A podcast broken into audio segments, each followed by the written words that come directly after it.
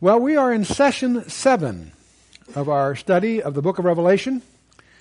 And the first six verses of chapter 3 involve the letter to the church at Sardis.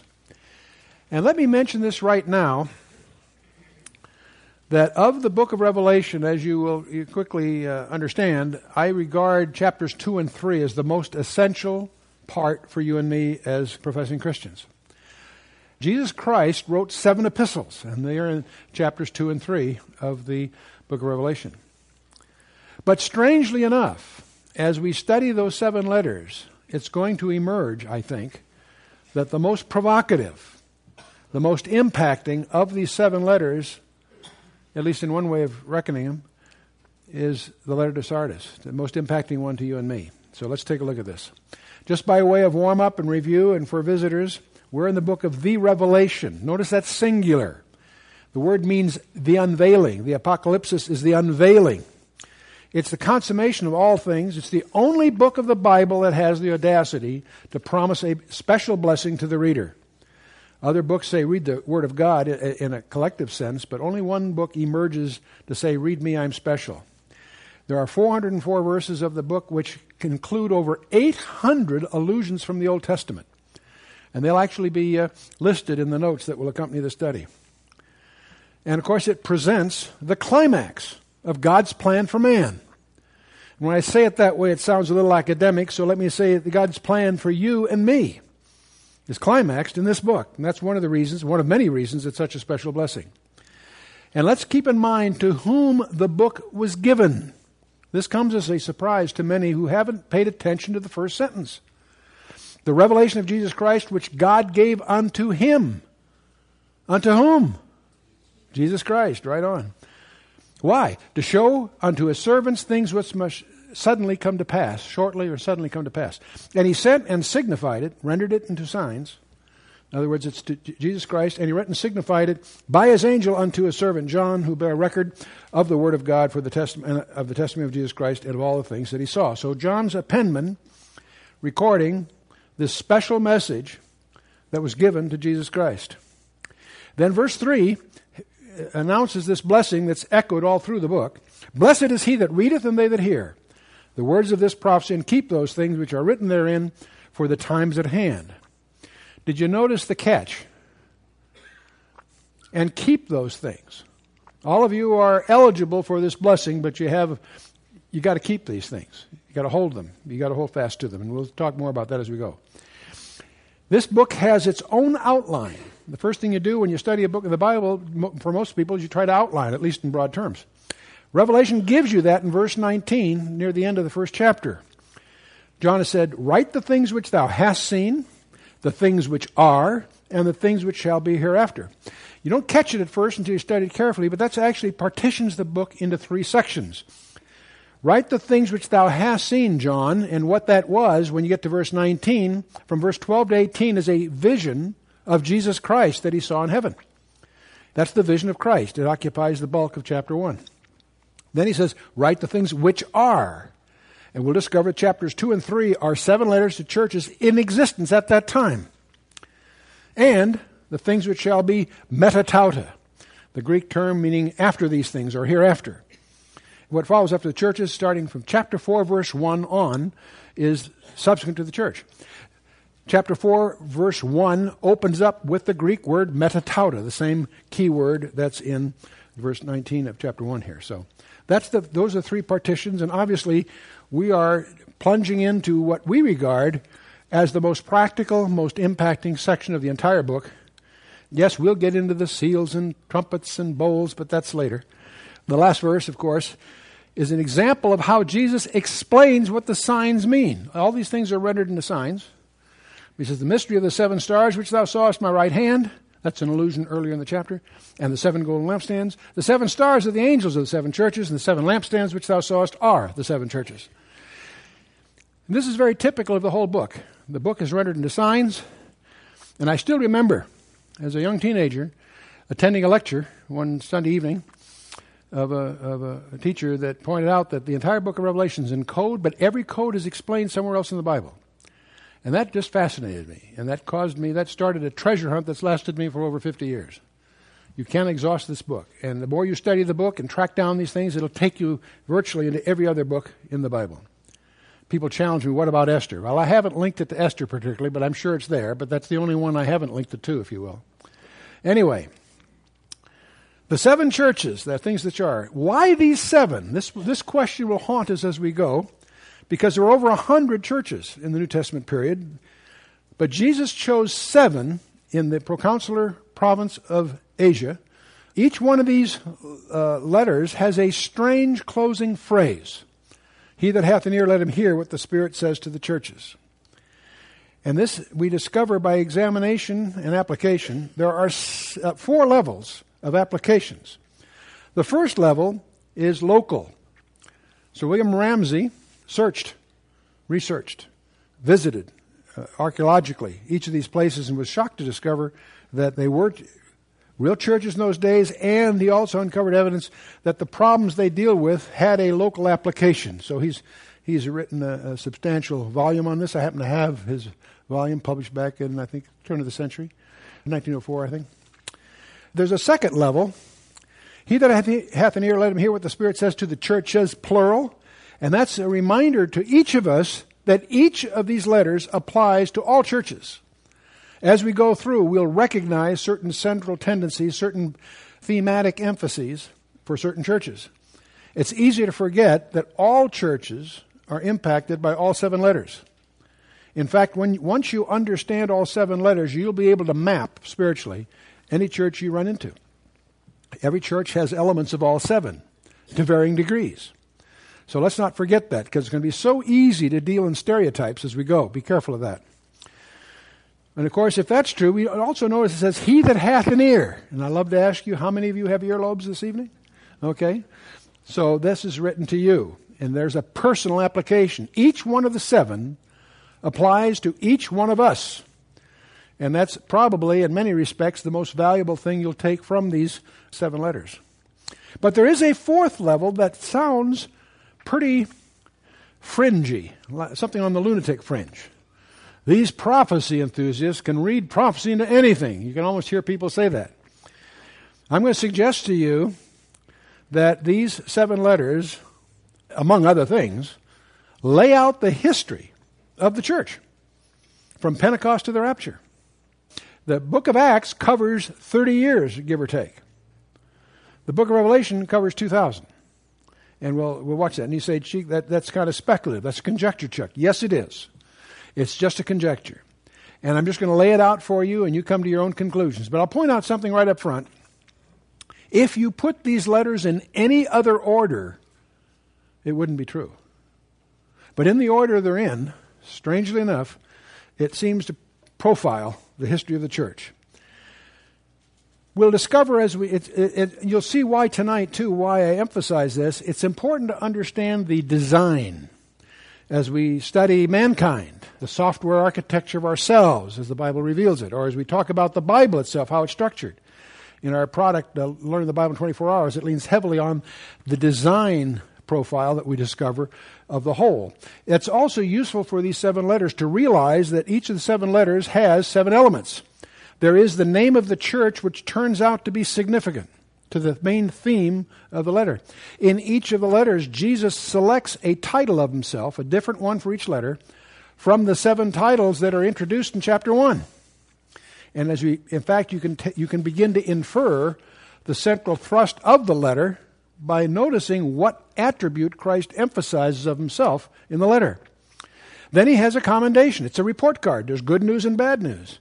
He opens up, I know your works, and he, he tells them what they're doing right. It's amazing to discover that most of them are surprised about that report card because he has a commendation and then he also expresses a concern. The people who thought they were doing well were not. The people who thought they weren't doing well were doing better than they thought. Every church is surprised, it would seem. And that should humble us. Because whatever opinion we might have of whatever church, it's not necessarily true that that's the opinion Christ would have and we want to be sensitive to his concerns. Well, then, of course, on the basis of this, he has an exhortation in each letter. And then he has this promise to the overcomer, a special promise to the individual in each of those churches. And then he has this closing phrase He that hath an ear, let him hear what the Spirit says to the churches. Those seven elements. Four of the churches, of the seven, have something missing. And that's going to be very provocative. Two of the churches have nothing good said about them. Two of the churches have nothing bad said about them. We want to be, be, pay attention to that. Well, we've been through Ephesus, Smyrna, Pergamos, and Thyatira. When we studied Smyrna, we noticed they were distinctive in that there was no concerns. Jesus commended them because they were enduring a lot of suffering. He just, in effect, said, Hang in there, guys. There was no concern. There wasn't something you need to work on other than just to do what they're doing. We also notice something else in the first three letters that the promise to the overcomer seemed to be appended to the letter after this closing phrase He that hath an ear, let him hear what the Spirit says to the churches. When we got to Thyatira, we noticed strangely that that promise to the overcomer was in the body of the letter, and we'll discover that's going to be true of the last four letters. So there's something architecturally distinct between the first three and the last four. And we'll be able to infer that a little better when we've looked at all seven, but I'll call it to your attention as we go. Now, indicated there's a prophetic profile Ephesus, Smyrna, Pergamos, Thyatira, Sardis, Philadelphia, and Laodicea, in some sense, seem to be prophetically relevant. We discovered Ephesus was the apostolic church. We determined that Smyrna was the, the suffering church, Smyrna being a synonym, synonym for myrrh and so on. Pergamos was the perverted marriage, the married church. And then last time we had the medieval church. I could call it by other names, but that's good enough. But we noticed that the first three had the promises, you know, postscripted, if you will. And the last four, those promises are in the body of the letter. So we're beginning to wonder, at least, what, what's behind all this. Thyatira also had a strange threat. I start to say a promise, maybe a threat's a better term, uh, that it, if it doesn't straighten out, it will be cast into the Great Tribulation. So that was a little disturbing. So, what about Sardis? I'm going to suggest to you if you know, the, the, the, Protestant commentators have had a field day, the libraries are full of books that tie Thyatira, previously called Semiramis, um, to the Vatican, the papacy, the, the Roman Catholic Church. Well, let's just uh, grant that for the, uh, for the purpose of discussion here and say if that's the case, where does Sardis fit? That makes Sardis a profile of the Reformation, it would seem. Well, there's something about Sardis that we will notice as we go that should really disturb us. Because Sard- the letter to Sardis has nothing good said about it. It's one of the two letters that has no offsetting favorable comment. So we need to look at Sardis with great gravity, whatever Sardis really means. So let's take a, we'll take a look at it. The letter to Sardis, under the angel of the church in Sardis, write. And as I indicated before, there's four levels. We're going to start this one taking a quick look at the local reality. What was the city of Sardis all about? What is its history? It is one of the oldest cities on the planet Earth, or at least was. It started probably well before 2000 BC. A number of the ancient Greek writers mention it as a city of renown. When you get to about the 9th and 8th centuries before Christ, the Phrygians were the dominant Anatolian power, the power Anatolia being the, the region that we think of as Turkey, the, the, the eastern part of Turkey. They had a king by the name of Midas who was credited by the Greeks with the power to change anything he touched into gold. He's a king of legend, obviously, for some reasons I'll come to. Uh, and during the same period of time we're dealing here is when Miletus uh, Ephesus, and a number of other cities of Ionia were established along the Aegean coast. About 700 BC, the Phrygian kingdom was overrun and destroyed by the Cimmerians. That's a nomadic people who settled along the northern shore of the Black Sea. They were driven from their homes a couple centuries earlier uh, by the Scythians. The Scythians being a nomadic tribe that dominated the southern steppes of Russia from the Ukraine all the way to China and uh, are known in the biblical terms as, the as Magog. But in any case, the Cimmerians um, overran the Phrygians. About 7th century BC, the Lydians established an empire along the Aegean coast, and they founded a kingdom in which Sardis was its capital. So the Lydian Empire is uh, very prominent in ancient history. Sardis was their capital. Sardis is of special interest to anyone that's studied the ancient language. Herodotus, which is known as the father of all history, and uh, Xenophon uh, write about uh, uh, the brother of Darius who lived there. Xerxes invaded Greece from there. Cyrus marched against his brother Artaxerxes there. We're going to talk a little bit about Cyrus in a minute. But it's one of the old, uh, Sardis thus was one of the oldest and most important cities of Asia Minor until about 549 BC when it was the capital of the kingdom of Lydia. To give you a map uh, feeling here, I put Athens in the lower left and Istanbul in the upper right on this map to give you a frame of reference. The circled island there is Patmos down the middle of the, the bottom of the map. And I've dotted in the seven churches Ephesus, Smyrna, Pergamos, Thyatira, Sardis, Philadelphia, and Laodicea in a, in a clockwise uh, swing from Ephesus on around. And obviously, we're dealing here with Sardis. Now, just looking at the map, you can tell that Sardis is likely to be very prominent because it's at the intersection of all the roads. It's at a hub. And that plus its topography is very, very significant. It was a very strategic location between Pergamus, Smyrna, Ephesus, Philadelphia, and also Phrygia, the, the empire. And therefore, it had very favorable commerce, and therefore, it became very wealthy for several reasons, that being one of them. There was gold found in the river uh, Pactolus, which it was uh, bordered on. And gold and silver Lydian staters are considered the first coins in the world. They had their origin there.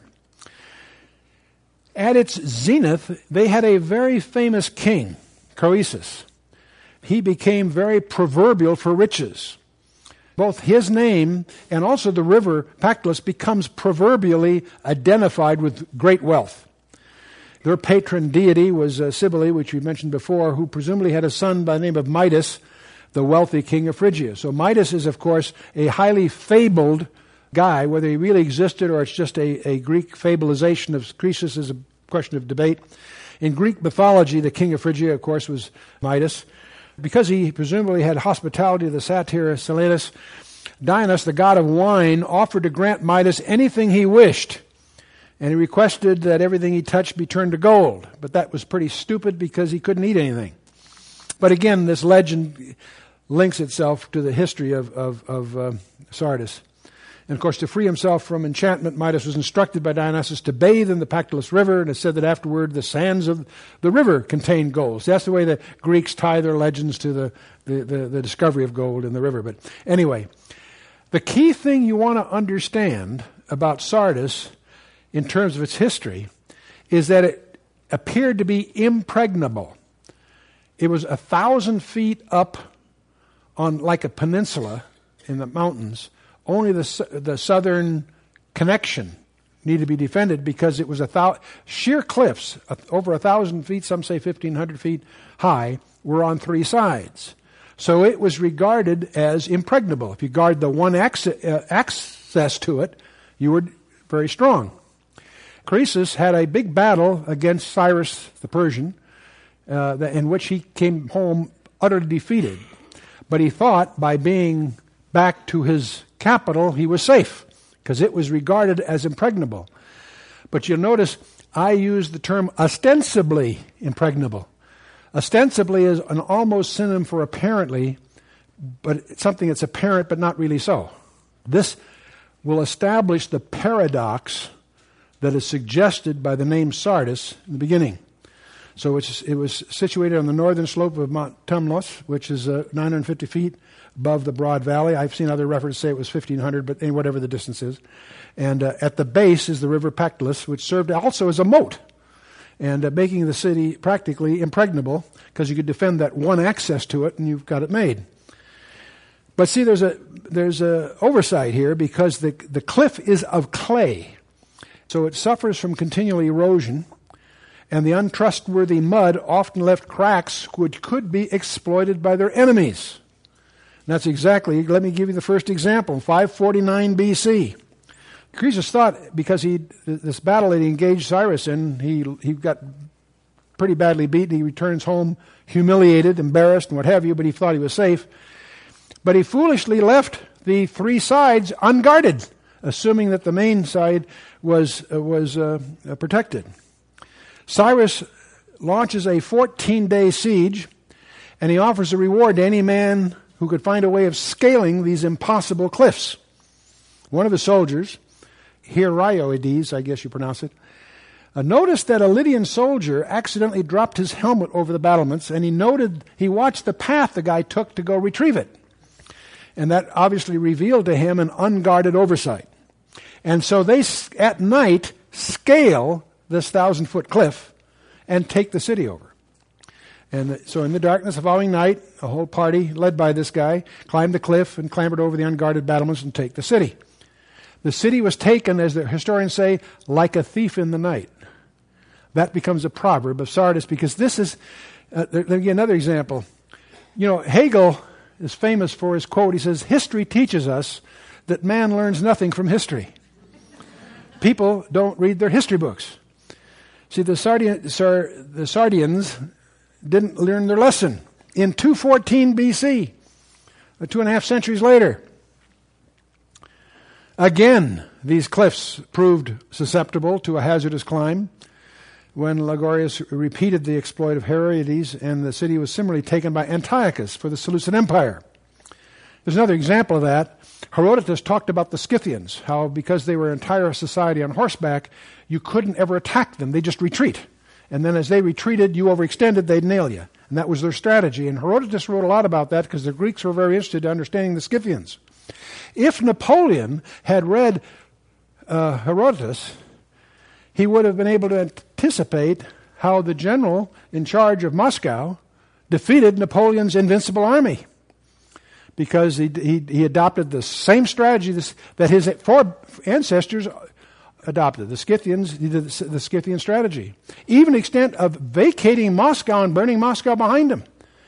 And when Napoleon enters the, the Russia with uh, three quarters of a million troops and discovers no one to surrender, Moscow's in flames, he, he, think, he doesn't understand it until the winter sets in. And he went in with three quarters of a million and left with 10,000 because the winter closed in and they nipped him and he was, he, he was lucky to leave with skin. He said, gee, he should have read Herodotus. So should have Hitler because he did the same mistake that Napoleon did. Again, it's fascinating to see these traditional strategies from the Scythians the Napoleon thing, of course, is what led to the of 1812, Tchaikovsky celebration, and so forth. Anyway, Sardia, uh, the Sardis is a similar situation. They didn't learn their lesson. They become a proverb that's important for us to understand. They're ostensibly secure, but not really so. They get taken like a thief in the night, is the expression they use. So in 549 they fell to the Persians. In 501 they were burned by the Ionians. In 334 they surrendered to Alexander the Great. In 322 taken by Antigonus. 214 they fell to the Seleucids, as I mentioned. It's a city of failure. The name Sardis becomes synonymous with pretensions unjustified, promise without performance, appearance without reality, false confidence that heralded ruin. They betrayed themselves by a lack of what? Watchfulness and diligence. And that's exactly what Jesus is going to preach to them in his letter. By the New Testament time, just to complete the history here, most of Sardis' earlier dignity had, and splendor, of course, had disappeared. They even had an earthquake in 17 AD that practically destroyed the place. It never quite recovered. In 1402 in the, in, in AD, the town was destroyed by uh, Tamerlane. Archaeological excavations were begun on 1910, but the city wasn't even uncovered until 1958. So there's not much left. And the little, little town Sart is only a few fragments. All you got there's a few Greek pillars of the past, of what once was one of the proudest cities uh, in the region. Letter to Sardis, under the angel of the church at Sardis, right? And by the way, I have to mention one thing. I have worked hard to try to find the meaning of each of the seven letters. With Sardis, I saw all kinds of conjectures. Many pick up commentators say, well, it probably means remnant, something like that. It turns out the Sardis stone is a stone that used to be regarded as a precious stone. They believe it was red, they're not sure, but it became then common rather than precious. And I think that's very fascinating. No one can be quite sure what the Sardis stone actually is. I have 30 pages of speculations about what it really is because it shows up in the breastplate of the high priest and it shows up in the New Jerusalem as an idiom of see part of the problem in both the Hebrew of the Old Testament and the Greek of the New is the labels for semi-precious stones was not consistent. And so the experts wrangle on what is it, what was a jasper really, or what was a sardius stone. But the interesting thing, the sardius stone is originally probably meant something very precious, but then has become very, very common. The fact that it's not identifiable, it has a name and no significance, is exactly what the letter is all about. I worked and worked and trying, trying to figure out what really is the name, and then I realized that's the point because you're going to see that's the main thrust of the letter is that you have a name, but it's empty. But let me go on. So Jesus picks as his title here, These things saith he that hath the seven spirits of God and the seven stars. Remember that idiom is familiar to you from chapter 1. The seven spirits of God, uh, which I, I, infer from Hebrews, uh, from uh, Isaiah chapter 11, verse 1 and 2, are, is a Old Testament idiom for the Holy Spirit. That's the remedy for what they've got going on in Sardis. Jesus opens up and says, I know thy works. That's the way he opens many of the letters, right? I know thy works. Jesus knows what's going on. He's paying attention.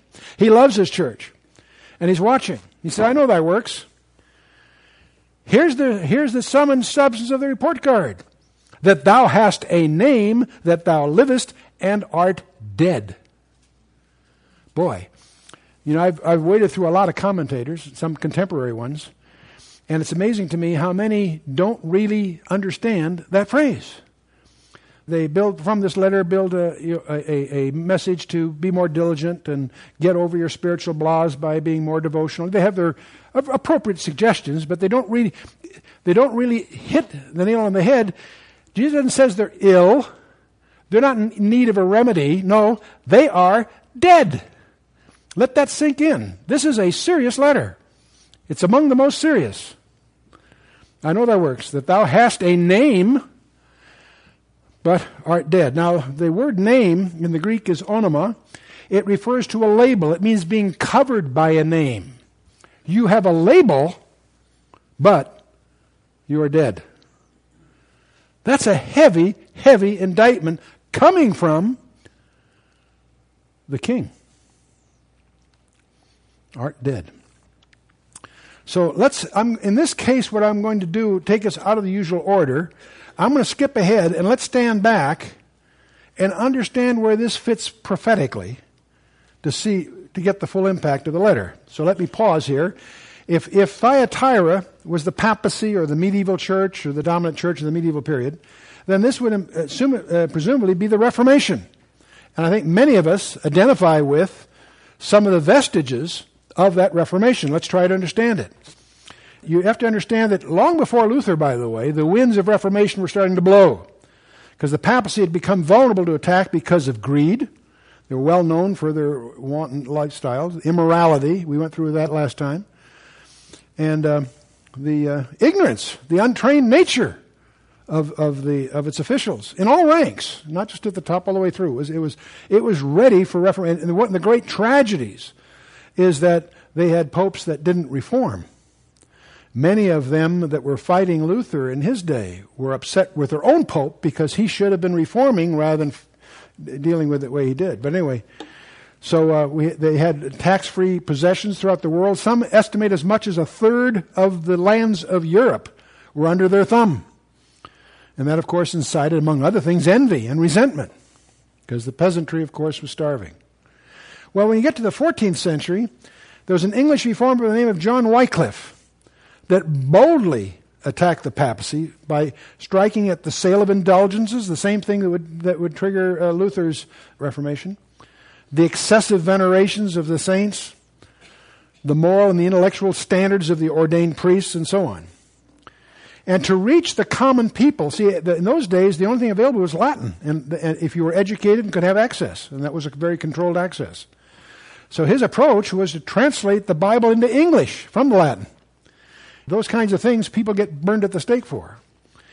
So his teachings were spread to Bohemia, and there uh, John Huss uh, was uh, the, his powerful advocate, and he, of course, gets executed, as most of these guys do as they get into this sort of thing. Uh, and that led to the, the Hussite Wars. And these wars that are then ignited are a precursor of what would go on in Germany shortly thereafter in Luther's time. Meanwhile, the French, we talked about uh, in the previous session, time before last, about the captivity of the popes in Avignon uh, in the 14th century and so forth. The big split then between, the, between Rome and, uh, and, and uh, Byzantium. Uh, and so they're, they're uh, all fighting among themselves there too, of course. We have the Council of Constance in 1414, a four year council, and all kinds of ambitious programs for reorganization for the entire hierarchy.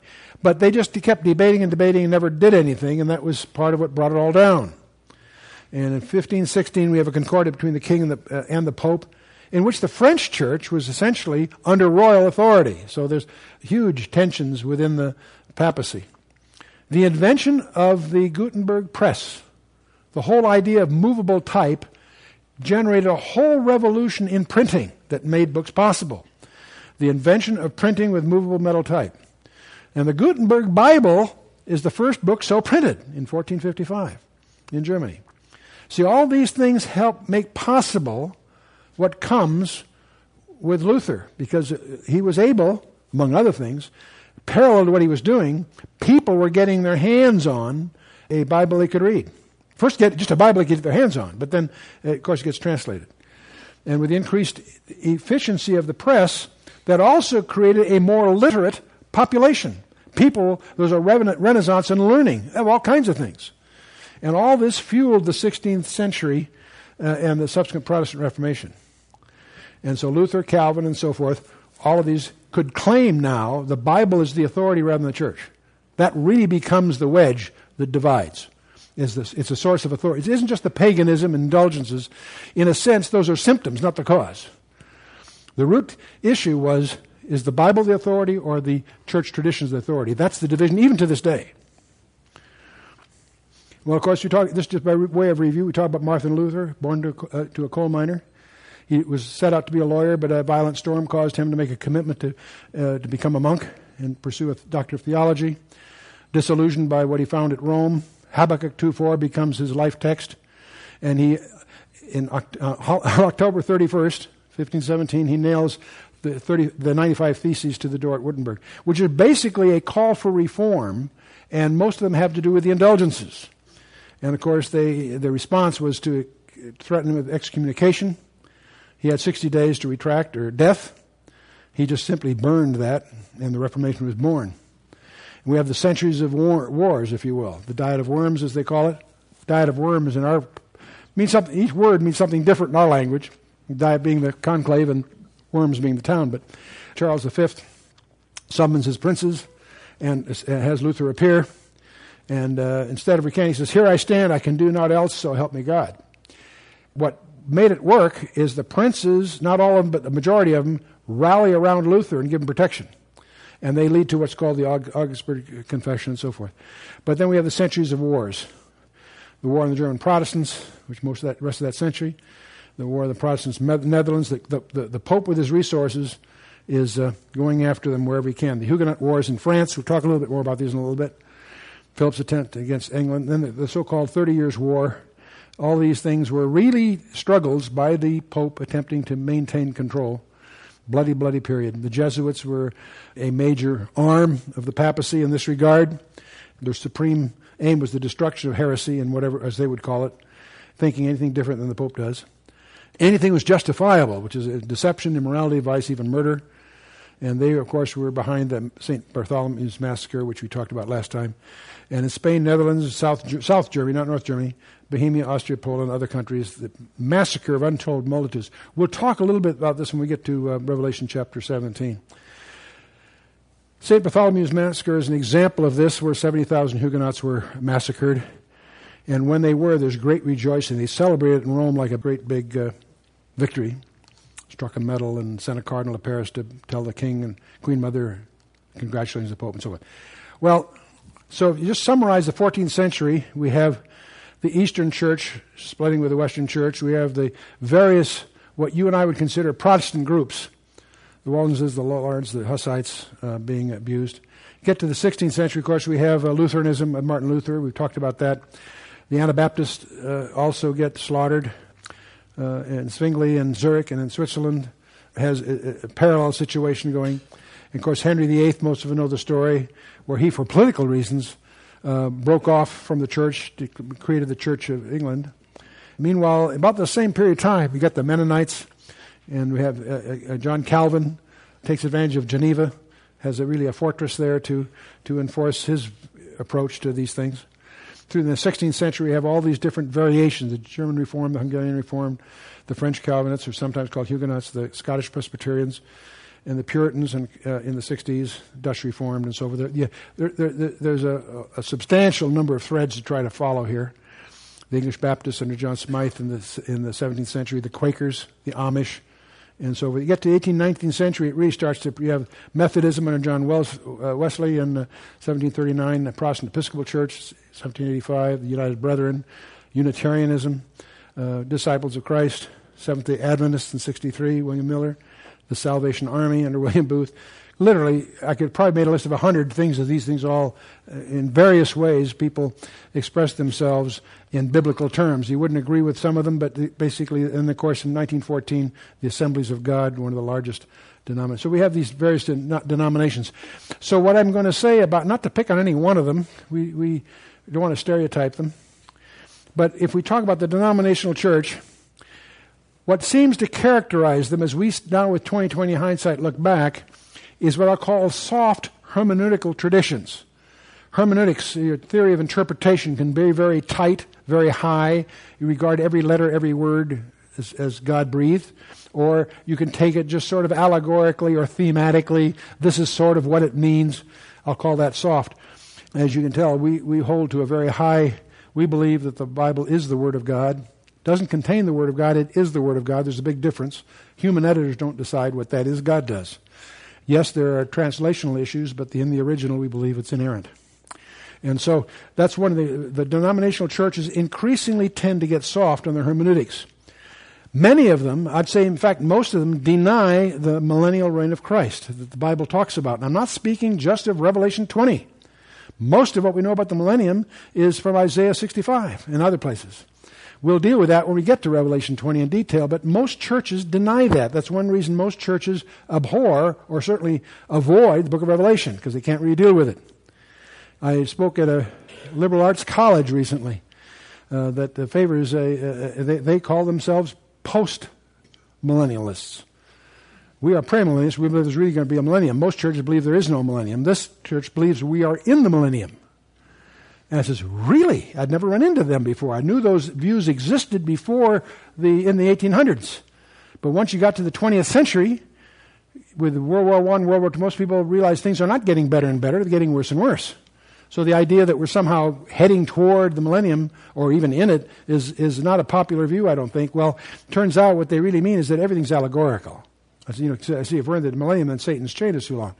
And they say, well, you know, Satan, that's just an idiom for evil in general, whatever. So the point is, those are prevalent views. In, in, and people hold whatever view they want, but it is false labeling to call it Christian.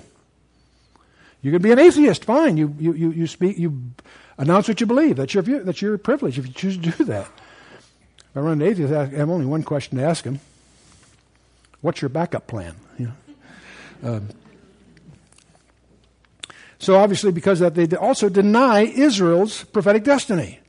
Most churches that are amillennial, and most churches are, have no respect or regard for Israel in a biblical perspective. And there's also, in most of these denominational churches, absence of a biblical devotional life. Dealing with the Bible as the center of their devotional life. Your knowledge of God comes from studying the Word.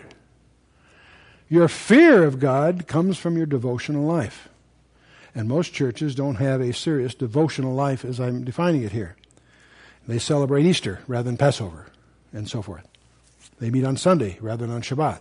I'm not a Seventh day Adventist, don't misunderstand me, but there are issues. And of course, what we're really getting at, what's probably more important than any of this, is that the, there's a de emphasis of the gospel of Christ, as defined by Paul in the first four verses of 1 Corinthians 15 how that Christ died for our sins according to the Scriptures, that he was buried, that he rose again the third day. That's the gospel, and not the things you hear from most pulpits most Sundays. And of course, you have this even, there's other uh, issues, and I just picked one of a dozen ordination of homosexuals. Unthinkable from a biblical perspective. Christ died for homosexuals. If they repent, they can be saved. But uh, putting practicing homosexuals in positions of office in the church is abrogation of the teachings of the Scripture. And then this we have in recent terms, of course, this whole joint declaration between evangelicals and Catholics together, which, of course, is a way of saying check your faith at the door. Because the gospel hasn't changed. And the compromise of the gospel lies at the heart of this agreement. Well, let's take a look at the letter to Sardis. Jump right in here. Unto the angel of the church of Sardis write, These things saith he that hath the seven spirits of God and the seven stars. I know thy works, that thou hast a name, that thou livest and art dead. So here's his exhortation. You notice, the first thing you notice, there is no commendation, just the concerns and now the exhortation. Be watchful and strengthen the things which remain that are ready to die, for I have not found thy works perfect or complete before God. Remember therefore how thou hast received and heard, and hold fast and repent. If, the, if therefore thou shalt not watch, I will come on thee as a thief, and thou shalt not know what hour I will come upon thee.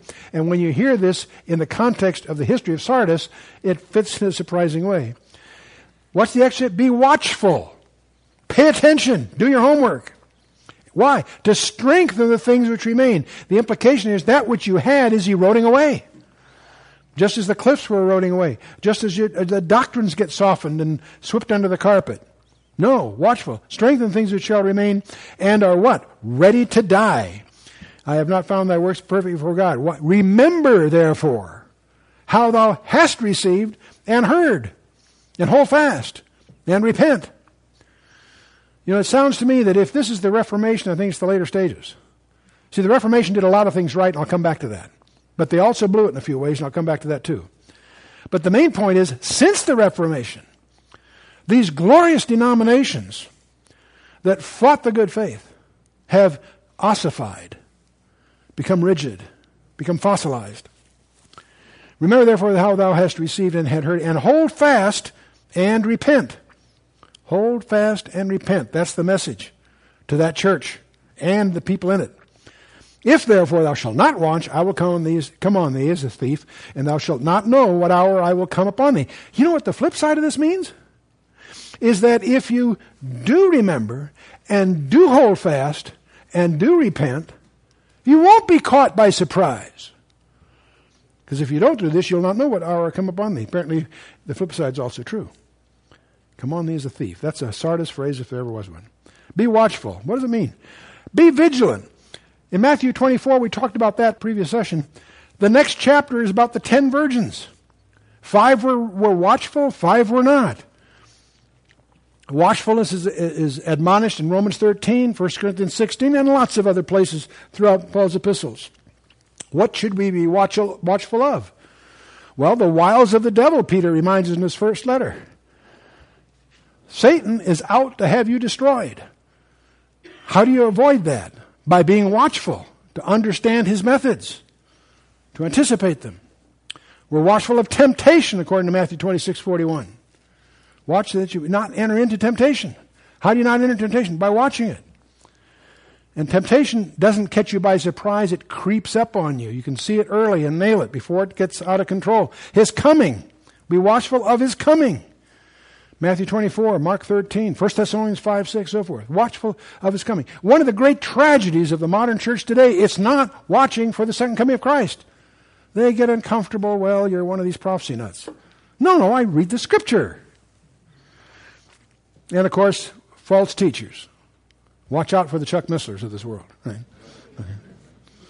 Remember, Ephesus was watchful. The one thing they did right is they would not allow them that say they're apostles and are not. Found them liars. He, that's their commendation. He admonishes them that he wants devotion, not just doctrine. So they had work, they had homework to do, but they, they did that good. We need to watch for false teachers. They're, you want to find a false teacher? Turn on the radio, turn on the TV set. They're loaded. Paul's message to the Ephesian elders in Acts 20 was to hammer away that there will be coming people among you like wolves, not sparing the flock. And the Ephesian elders took his advice, and that's why they got the good report, that which was good, in the Ephesian letter. Jesus says, strengthen the things which remain. See, the great truths that are being lost today. The justification by faith alone. That was the great cry of the Reformation. But many churches, the justification by faith has been turned to what some people call cheap grace. Don't worry about it. You're saved by grace. Relax. You don't have to repent. They don't say it that way, but that's the flavor of it. The other great truth is the inerrant Word of God. You know, it's hard to find pastors that really believe the church is built on a Word of God that is without error. And I'm not talking about translations, I'm talking about the originals. It's inerrant, it's God breathed. A small minority of teachers today really hold that view. The depravity of man, well, there's some good in everybody. That's why Christ had to die for us. There's no way that you can repair us. There's no place in the Bible that the heart is repaired or improved. It is replaced with a new heart. Man is incurably wicked, Jeremiah tells us, 17.9. Incurably wicked. We're not looking for a cure, we're talking about being born again, a fresh start spiritually. And redemption by his blood, the blood of Jesus Christ. How, how except in a few old fashioned style churches, you don't hear about the, the precious blood. Jesus says, Your works are not complete. Our love's not complete. Our fear is not complete. Ooh, what do you mean fear? Our devotional life. I can tell what your devotional life is by how much you fear God. And I don't mean in the sense of quivering, I'm talking about awe, respect, He's not our buddy. He's the Almighty God before whom we all stand judgment. You learn about Him in the Scripture, but you grow devotionally in your private time. Is it regular? Is it sincere? Is it committed? And our loyalty. What am I talking about there? I'm talking about our ambassadorship. You've heard me many times. I'll say it one more time. I think the commandment, thou shalt not take the name of the Lord thy God in vain, has nothing to do with vocabulary or swearing or foul language. That's a different problem. It has to do with taking the name of the king. If you're going to take the name of the king. By the way, it's interesting. There are many names of God in the Bible. But whenever you hear the name of God, it's always singular because it's not talking about a label, it's talking about his authority, who he is. And if you take the name of the Lord you're talking about being his ambassador. If you're going to be his ambassador, you better represent him faithfully. That's a test of loyalty. And of course, our service. You see, without him, of course, we can't. We all know that. But do we realize without us, he won't? And that's what the message is to Sardis be watchful and so on. Be watchful and strengthen the things which remain that are ready to die, for I have not found thy works before, perfect before God. Remember, therefore, how thou hast received and heard, and hold fast and repent. And therefore, if therefore thou shalt not watch, I shall come on thee as a thief, and thou shalt not know what hour I will come upon thee. Watchful, strengthen, remember, hold fast and repent. That's the message. Or he'll come upon us as a thief. Let's remind ourselves of what Matthew tells us, one of the most sobering passages in the scripture, finishing up the Sermon on the Mount, Matthew 7. Not everyone that saith unto me, Lord, Lord, shall enter into the kingdom of heaven, but he that doeth the will of my Father which is in heaven. Many will say unto me that day, Lord, Lord, have we not prophesied in thy name? And in thy name cast out devils? And in thy name done many wonderful works? And then, Jesus speaking, then will I profess unto them, I never knew you. Depart from me, ye that work iniquity. Oh, boy. I can understand someone who has been ungodly all his life, who has rejected the gospel and lived a, a dissipated life, coming before the Lord and, and not being surprised, or I should say, as surprised perhaps, as those that think they're saved and are not. That's got to be terrifying. You want to make sure you know where you are, and the way you do is by evidence of the faith. Done many wonderful works, that ain't it. It's your relationship with Him. Well, the exhortation concludes then with verse 4. He says, Thou hast a few names, even in Sardis. oh boy, oh boy. Thou hast a few names, even in your church. I mean, the very phrasing is an indictment. Hey, there's a few in there that are saved. Really? Where? Thou hast a few names, even in Sardis, which have not defiled their garments. And they shall walk with me in white, for they are worthy. So there is a remnant in Sardis. That's why some scholars attribute the label remnant to Sardis, but there's no linguistic link for that. It's really a stone that has lost its meaning. But uh, a few names, even in Sardis. Then we have the promise of the overcomer. He that overcometh, the same shall be clothed in white raiment, and I will not blot out his name out of the book of life, but I will confess his name before my Father and before his angels. See, all through this letter, it's name, name, name, name, name, name in different contexts. And then the closing phrase He that hath an ear, let him hear what his Spirit says to the churches. Well, we've talked about the local and the prophetic.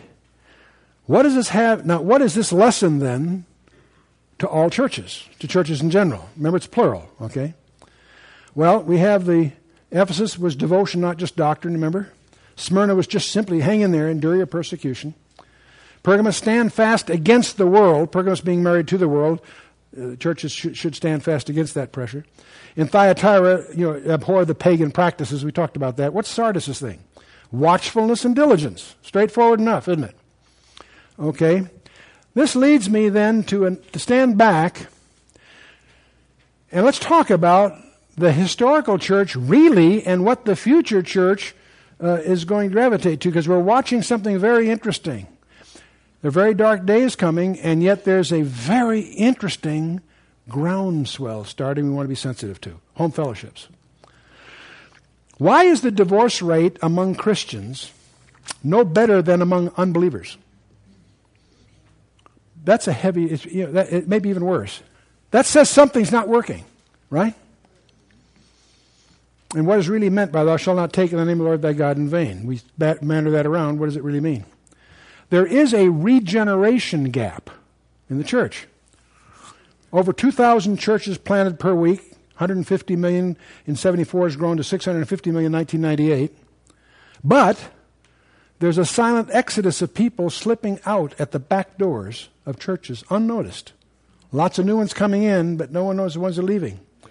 They're attracted, but not contained. They're interested, but not inserted into the fellowship. They're harvested, but not gathered. They're touched, but not transformed.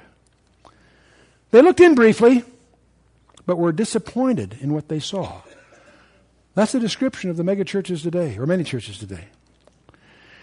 Just got an interesting quote 52,000 defections each week from churchdom, according to uh, Charles Christmyer in his book Out of Egypt. 52,000 defections each week from churchdom. But here's the, here's the surprise an astounding 94% of them are the leaders. What's going on here?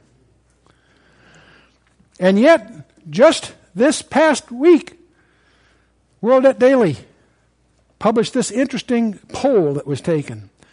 At a time when public display of the Ten Commandments and discourse about, discourse about matters of faith have been under attack, a new poll indicates that most Americans, 63% of them, almost two, call it two thirds, believe the Bible is literally true and the Word of God.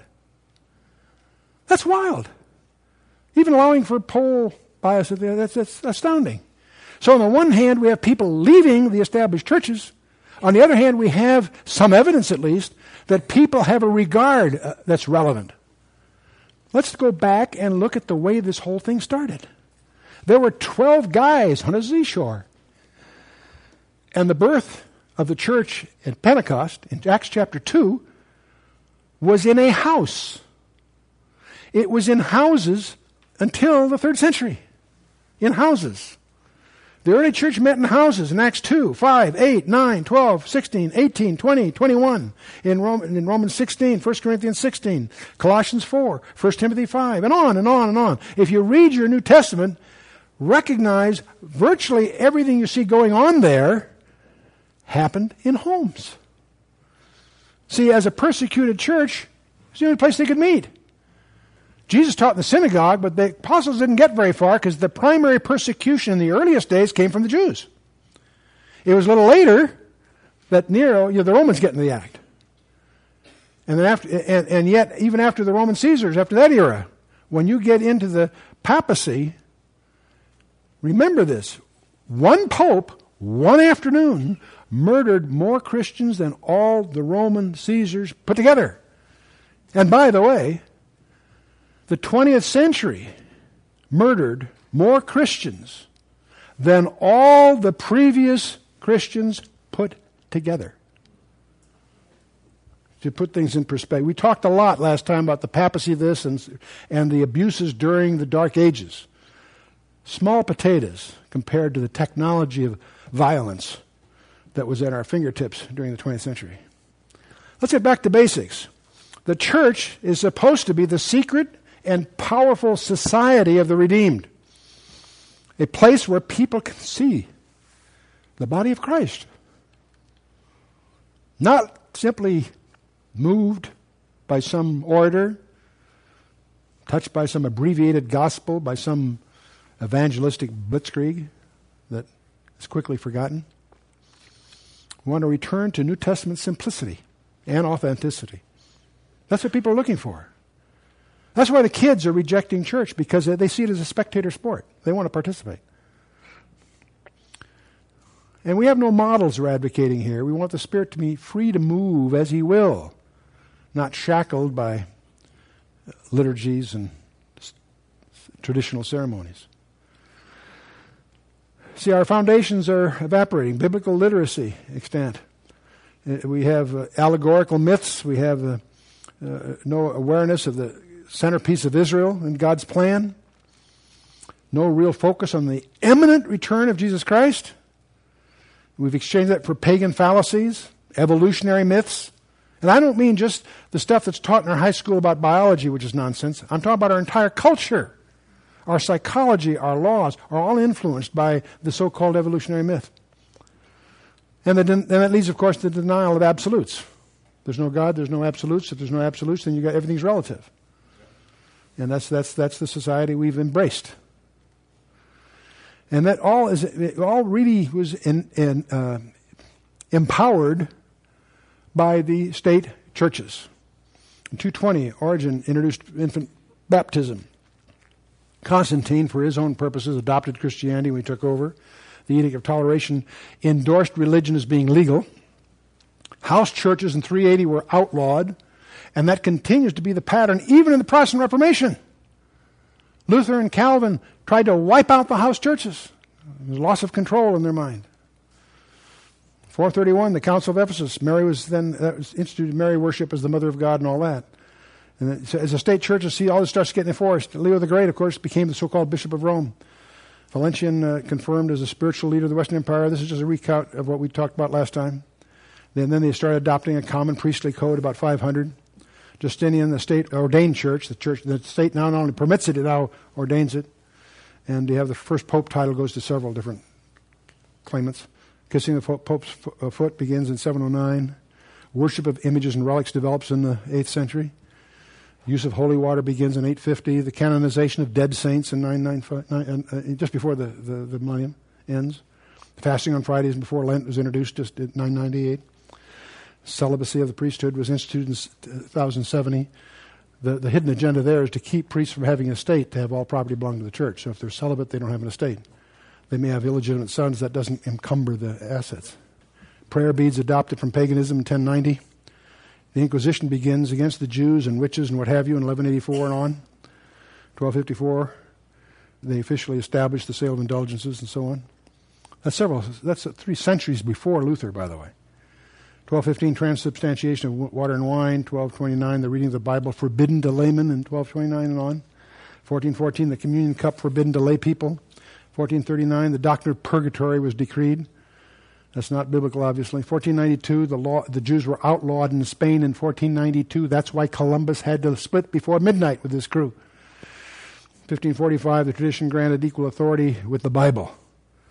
That's where it starts to get shredded. Even in Judaism today, whole Kabbalah really repudiates and goes contrary to the Torah upon theoretically it's based. because they start mixing it with traditions and as we say in the computer business, you torture the data long enough, it'll confess to anything.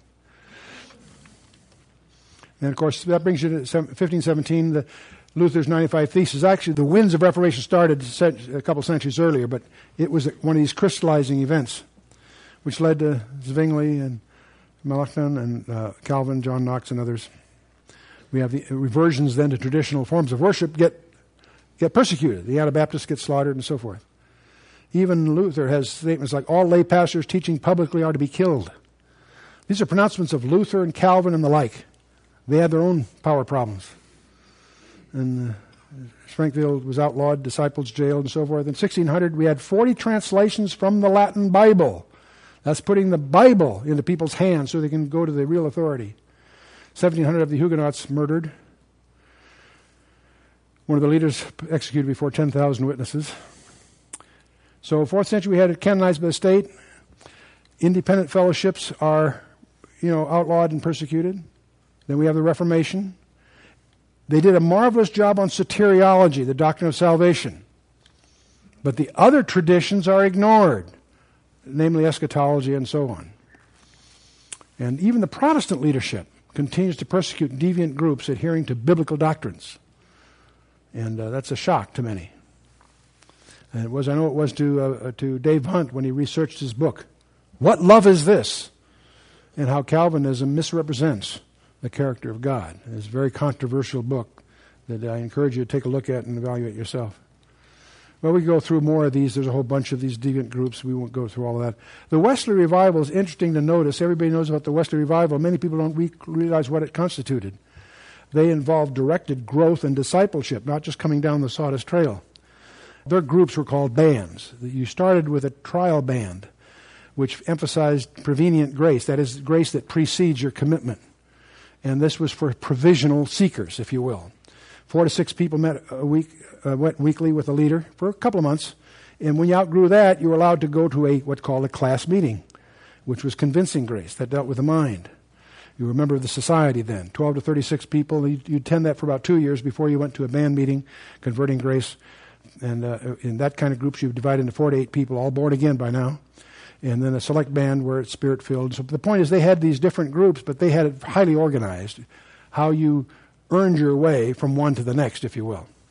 In 1768, after 30 years, they had 40 so called circuits, 27,000 members. By 1800, one of 30 Englishmen were a member of the Wesley Revival. But again, it was the dynamics of a small group. Now, I'm not saying this is the right way to do it, that's the way they did it. When they died, it all fell apart.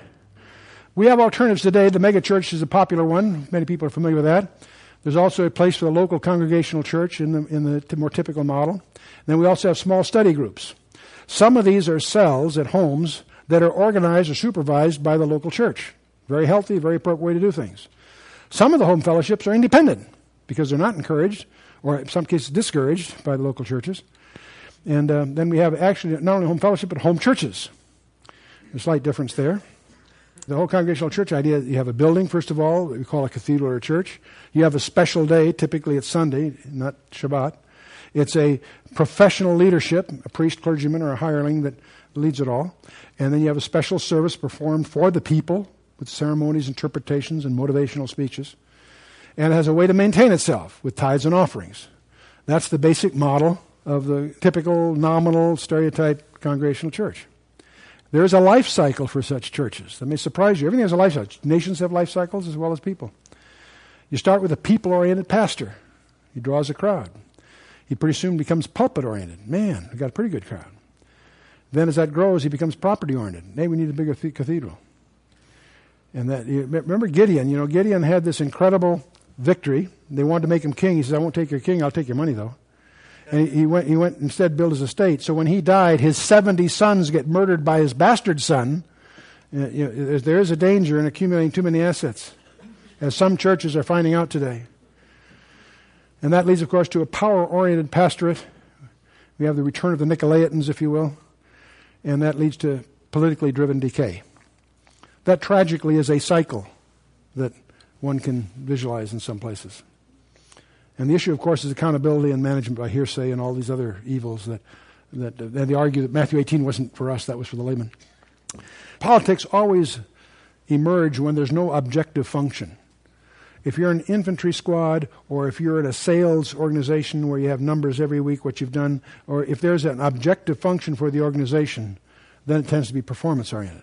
But where that's lacking, as is the case in schools, hospitals, and churches, how do you measure what's a good or bad job? It's a qualitative judgment. And that's when politics takes reign. Let's take an example of one modern example. It's not the one to follow necessarily, it's just an interesting one to study, called the Rock Church in San Diego. Everyone in Sunday church has to be in a small group of 6 to 12. Once it's more than 12, they force them to split. These small groups meet weekly under a facilitator. He's not a teacher, he just directs the discussion. They meet together, pray together, discuss the notes that were emailed to them from the Sunday sermon. They, they hold themselves accountable, and, and when they pray for their friends' children, they know their names. And uh, when it goes beyond 12, it is forced to split in two. In two years, this church has grown to over 4,000. I think it's about 8,000 now. This was written few, some months ago. Um, so that's one example. What's interesting is most, I think that uh, the average age is under 25 in the church, the young people. They're excited about it. If there's a meeting and they're five minutes late, they're out. They're serious. They take themselves seriously. And the kids love that. They eat it up. It's astonishing. See, the, the, these small groups have some advantages that the structural denominational churches don't have. They have a disciplined multiplication. It's called mitosis. Cells divide. Soon you have twice as many, then you have four times as many. there's an intrinsic multiplication that takes place. They're free of growth barriers. There's not, there isn't a leadership problem. All you need is facilitators. Because there's plenty of materials around if they can, someone just lead the discussion about them. The participants are involved. In fact, the facilitator's primary job is to make sure everybody participates in the discussion there's personal transformation evident and thus accountability among the group. This is more effective for new Christians because they're in, a, in, an environment where they can ask dumb questions. And it also solves the leadership crisis. It's more biblical than any models that we generally see on the horizon. It's also persecution proof structure. If everybody's meeting in small homes across the landscape, how are you going to get your hands on that one? A lot, a lot tougher. A lot tougher. It's also more efficient, there's no cost. Fundamentally. Interesting. The true church is a supernatural invention. It's endowed with immortality, but it requires the means to disciple one another. It didn't say convert people to Christ, it said make disciples, teach all nations. The idea is to transfer Jesus' life to somebody else. It turns atheists to apostles. It takes terrorists into teachers. It turns plumbers into pastors. It turns elders into evangelists. That's what we're really all about. It's a way of life, not a series of meetings. The way is that's the way it was called in the book of Acts. The way. The way they refer to themselves. There's no such thing as a house of God. That was a temple one day, but uh, God does not live in temples made with human hands. There's no bureaucratic clergy in the New Testament. That's interesting. No clerical mediators. There's one mediator between God and man. What's his name? Jesus Christ. The Nicolaitans were uh, adaptations from pagan religions. And it's sort of a line or staff situation. You know, line's productive, staff is overhead. And there are some issues here, by the way. When you form a home group, and I'm encouraging all of you to consider that, don't assume that its primary mission is evangelism. That's not that, not that that's not a good one. Don't misunderstand me. But I'm saying, gee, we can you home fellowship. I will lead people to Christ. Great, but that isn't necessarily your highest and best use. It may be edification and discipleship. You can't be discipled by sitting in a meeting once a week, Sunday morning, or even on a, a Tuesday night. That's interesting. You take notes, you learn something, but that's just that's not the same thing. These small groups are where you really learn and grow and get discipled. That's really the point. And there are some uh, formats in which that's the primary. The, a newcomer isn't can, can only come with permission. They don't reach out. They're there to minister to themselves. I'm not saying that's the right way either. I'm just saying there's different roles, different different strokes for different folks. Leadership. You can have prepared teachers have a home fellowship, obviously, but you don't need to. Not today. All you need is a discussion leader, someone facilitates. There's plenty of material around. You can get half a dozen people in the neighborhood, come on over and pop a DVD in for an hour and have some cup of coffee and discuss it. And give them some words about what, what topic might be dealt with. You don't have to, all you have to be able to is lead a discussion. And the, and the criteria of goodness there is make sure everybody participates. That's all you need to do. You run off a CD-ROM or a, a DVD and the thing, and wow, something you know controversial, and they'll discuss it and have some opinions. And they'll say, can we do this again next Wednesday? Sure. There's plenty of material around. You can lead them through a, from just some introductory stuff to get their attention to a very systematic study. In, in four one-hour things, you can go through Prophecy 101, get course credit if you want it. The series that we're, many people will be using the series that we're talking about here that way with a small group. Simply to watch it, and kick it around. Talk about it next week. You don't have to be a teacher to have a home fellowship. In Korea, they do it a little differently, by the way. They're organized by profession. A friend of mine was there, and the guy said, Would you like to come to our home Bible? I said, Yeah, I'd love to. So they drove an hour in his Mercedes before they got there. It wasn't in the neighborhood. And when he got there, there's nothing but Mercedes around. They're all doctors, wealthy doctors. And he had to get permission to bring a friend because it wasn't an outreach thing. It was they, they, all the people had something in common. And, and uh, so it was organized by a different way of going at it. And by special invitation only. When they want somebody to join, they pray about it six months as a group before they invite them in. Then they pray uh, who's going to approach the guy. It's, it's, it's like a closed club. I'm not saying that's the right way to do that. I'm just saying there's different styles for different people. See, small groups are organic, not organized. They're relational, not formal. They have persecution proof structure that matures under tears, multiplies under pressure, flourishes in the desert, sees in the dark, and thrives on chaos. Maybe that's why I like him so much. The only boast that a small group should have is the lamb that it worships. The word koinonia, by the way, means fellowship, communication, or communion, sharing, participating with someone. It's the Greek word for fiduciary, too, by the way, for those of you that have legal background. It can't be organized, in quotes, it has to be led by the Spirit if it's going to bear meaningful fruit. I encourage us to revisit the open, organic styles of the New Testament instead of being limited in our thinking by the structured approach that was canonized by the state in the fourth century. Think about it. Well, how do you find the right one? Look around. Try them. There's probably some in your neighborhood. Maybe they're by professional groups, they might be geographic, whatever. If you can't find one, start your own. We'll be glad to help you. It's easy, and God will surprise you as to what happens. He always rewards the diligent. And by the way, if you're having a group like that, staying a week ahead of them on Sunday afternoon by re- reviewing someone's notes isn't hard to do. To be on top of it a little bit so you can direct the discussion a little bit more. And we'll be glad to help you. That's what we're all about. And those of you that haven't seen it, I encourage you to take a look at a briefing package we have called The Once and Future Church. The discovery that the historical church always has been in the homes, even through the dark ages of the medieval period, even through the persecutions brought on by the Protestant Reformation but on some. That's always been in the homes. What we're excited about, there's a groundswell in America of people meeting in homes. In some cases, encouraged by their, their local church, in some cases, done independently.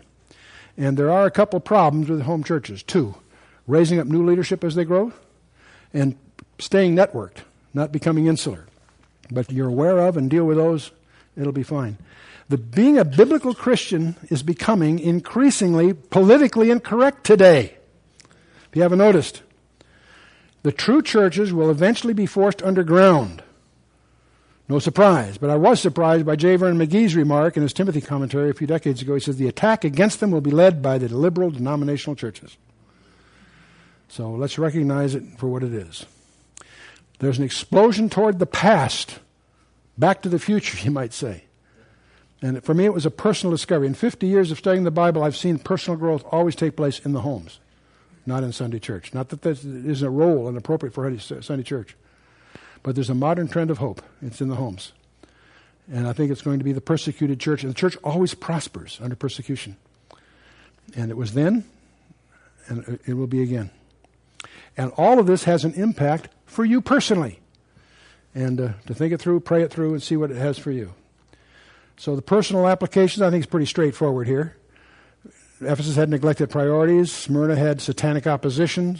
Pergamus, spiritual compromise. Those were the challenges to each of those participants. Thyatira, again, was the pagan practices issue. And Sardis is the same as for the churches. Watchfulness and diligence is the call here. And the overcomer's promises were different in each one. The tree of life for the people of Ephesus, not heard of the second death to the Smyrna people. The manna the stone and name in Pergamus, Power over the nations that Thyatira aspired to is promised to him by Christ. And Sardis gets walk with him in white and name not blotted out. Each one's a little different. Well, who's the overcomer? Be careful of this one. Whatsoever is born of God overcometh the world. And this is the victory that overcometh the world, even our faith. Who is he that overcometh the world but he that believeth that Jesus is the Son of God? Don't let that term overcomer thrust you into a legalistic work strip. So, okay, we talked about the name Sardis. We're not sure what it means. It had a name but had no substance. His title was the Holy Spirit uh, uh allusion that he used. It had no commendation. That is the shocker that should get our attention from the word go and he had concerns and exhortation went through, and then we had the promise of overcomer, and again it was inside the body of the letter, as the last four will be. Looking at the prophetic profile a little bit further, we had uh, the apostolic church, the persecuted church, the married church, the medieval church, and we'll call this the denominational church by whatever label. The first group being one group having the promises postscripted, the last group in the body of the letter. And the last four have another distinctive, and that's your assignment to figure out what distinctive the last four letters have, in addition to the fact that the postscript is in the body of the letter. Thyatira was promised if they didn't turn around that they'd go in the Great Tribulation, and the Sardis is indeterminate. We do know there's a few names, a few names in Sardis that have not defiled their garment, is what Jesus said. Let's hope it's, that those names include us. Well, for next time, I want you to read chapters 2 and 3 once again. In fact, I'm going to ask you to read it seven times. You say, Chuck, you're kidding. No, I'm not. Read it devotionally. Don't read it expositionally. We'll deal with that when you get together. Read devotionally. Just let's see what the Spirit now starts to talk to you and see if not, with the experience you've had so far, if you don't perceive things in the text itself that you didn't see before. Let's see what happens there. Then outline the letter to Philadelphia, which is verses 7 through 13. And as you do that outline, there's two questions you want to be able to ask yourself, answer for yourself. What are the distinctives of the letter to Philadelphia? And what unique promise is given to them? Very distinctive. Come to your own conclusions as to what's distinctive about those letters and what unique promises they enjoy. Everybody identifies with Philadelphia because it has nothing bad said about it. But don't just stop there. Find out what you can about Philadelphia. Let's stand for a closing word of prayer. Let's bow our hearts for a word of prayer. Father, we do thank you for who you are, and we thank you for the gift of Jesus Christ. And we also thank you, Father, for the Holy Spirit, who we do ask you, Father, to send to each of us to guide us, keep us from error, but to help us to be watchful and to be diligent with that which you have given us. Help us, Father. Show us the error of our ways that we too might repent and be more pleasing in your sight. And above all, Father, to be more fruitful ambassadors for you. Not by power nor by might, but by your Spirit, Father. And we pray, Father, that your purpose would be accomplished in every life that's in the sound of my voice. We pray, Father, that you would put a hedge about each of us, guide us, protect us, equip us, and our families as we commit ourselves into your hands in the name of Yeshua, our Lord and Savior, Jesus Christ. Amen.